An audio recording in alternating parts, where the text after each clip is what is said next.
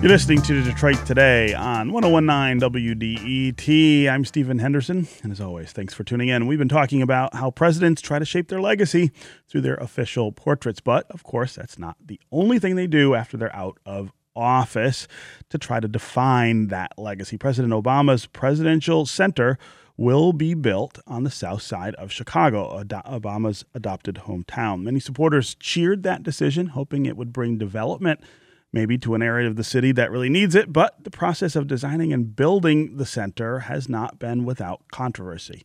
And it has sparked a lot of conversations in Chicago. Sound pretty familiar to the conversations we often hear have here in Detroit about big development projects. Conversations about which neighborhoods need this kind of development the most. Conversations about gentrification and displacement. Conversations about how to engage the community in these decisions and whether they're being shut out of the process. Joining us now to update us on that conversation in Chicago is Blair Kamin. He is the architecture critic for the Chicago Tribune. Blair, welcome to Detroit today. Hey, Stephen. Good to talk to you. It's good to talk to you, too. Uh, so, catch us up on what is going on there with the, the debate over this presidential center. What is the controversy uh, about with regard to it? Well, controversy is about a lot of things. Let, let me just tell you uh, briefly about the, the center itself. It's uh, it would be located in Jackson Park, right. which is a park about eight miles south of downtown Chicago. Jackson Park hosted the 1893 World's Fair, the so-called White City. Uh, it, it, was designed by Frederick Law Olmsted and Calvert Vaux, who also designed uh, Central Park in mm-hmm. New York City. Also Belle um, Isle here in uh, Detroit. Uh, exactly. Mm-hmm. Jackson Park, by the way, is about half the size of Belle Isle. It's uh, 543 acres. Belle Isle is 982. I mm-hmm. just looked that up. um, uh, and so um, Obama um, is looking to put um, a presidential center, uh, not a presidential library, and I'll get to that in a second, uh, in Jackson Park. And, you know, initially this was greeted with uh, hosannas and, hey, this is great, more economic development for the South Side. But since then, it, it has, um, uh, you know, controversy has developed on many different fronts. Mm-hmm. Uh, and what those are, have, they have to do with design. Um, there, there are people who are saying that um, Obama's uh, presidential center would uh, desecrate Jackson Park. Um, basically, they're saying that it's a pastoral, quiet landscape, and they object to Obama wanting to build a um, museum tower in this park that would be roughly 240 feet tall. They say that that's uh, sort of a dominant visual element that shouldn't be in the park. Um, there also have been uh, disputes over who gets a piece of the pie. Um, community activists have urged Obama to sign a so-called um, community benefits agreement, which would guarantee long-term well-paid jobs to local residents. And Obama, the former community organizer, said no. Right. but um, recently, uh, uh, he hired a collective of five construction firms, most of which are owned by African Americans, to um, manage the construction of the presidential center. Yeah. So I mean, there's so there are disputes here about you know design, about construction, uh, and hey, it's Chicago. It's, I was going to say some of nothing here ever happens smoothly. I mean, anyone who expected right. that was like fooling themselves. I was going to say this. Is, some of this is just about Chicagoans and uh, their their angst about change. Anything that's uh, that's going to be different. Um, right. Uh, talk about this tension though between. Obama, and in some cases, uh, you know, uh, community members and and organizations that he's kind of the son of, right? Uh, right, absolutely. Well, I mean, you know, so uh, uh, as as some of your listeners may know, Obama sort of began to build his career as a community organizer right. um, on the south side of Chicago, not in this neighborhood, but nearby. And he actually, uh, he and Michelle Obama have a house, uh, which is, uh, you know, less than a mile or so from here. And mm-hmm. he taught at the University of Chicago Law School, like within, I don't know, quarter mile walk from the site of his presidential center. So, um, you know, basically you have activists who are saying, look, um, you are, you should be, you know, putting in concrete, in writing, uh, you know, that you, we're going to get certain benefits from Right. this because this is supposed to provide benefits.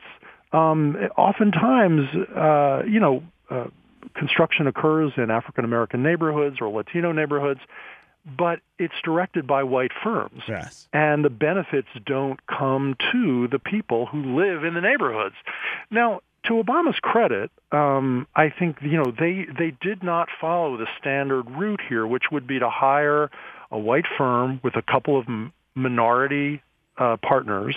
And then just go about their business. They, you know, spent a long time vetting the firms that they did hire, um, and you know, uh, several of these firms are are led by African Americans. Sure.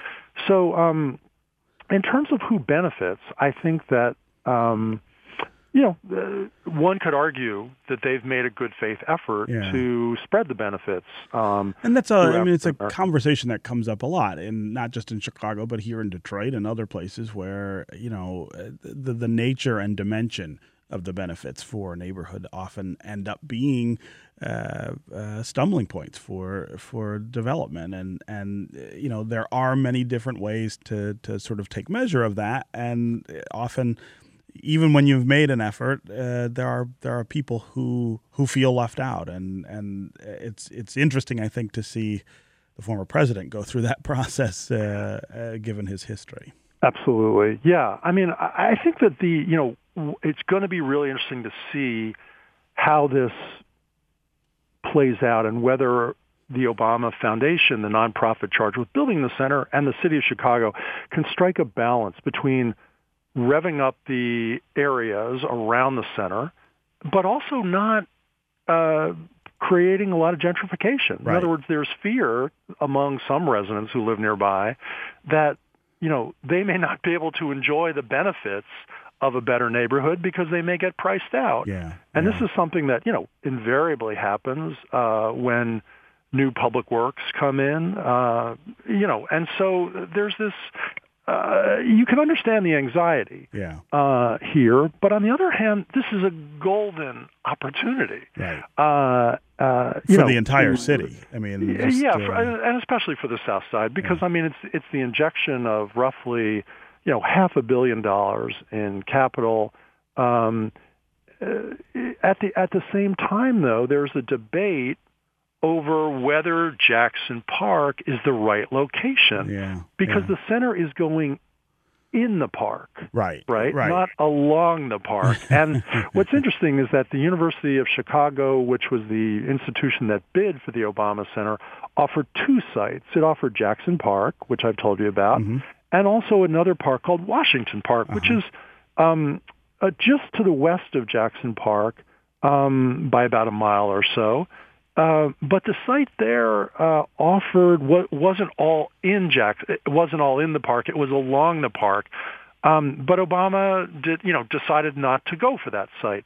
So now, what's interesting is that there are professors from the University of Chicago, a group of about 200 professors and staff, who signed a letter saying Jackson Park is the wrong location. You should have put this thing in else, right? Washington Park. Yeah. You wouldn't be um, Barack. You wouldn't be. Uh, you know, wrecking our beautiful park. You would you would be doing more to enhance the economic development of an area, Washington Park, that needs it, right? Yeah. that needs it even more. And you know, Washington Park is a little bit more like uh, in the spectrum. I mean, it's closer to Brush Park. Sure. Or pardon me, it's closer to Brightmoor than to Brush Park. Okay, yeah. Uh, Blair, just put it I'm, I'm, we're running out of time, unfortunately, but Oh, it is sure. great to hear from you about this. Uh, thanks Hey, for being sure. here. Yeah, uh, that's going to do it for me today. I will be back tomorrow.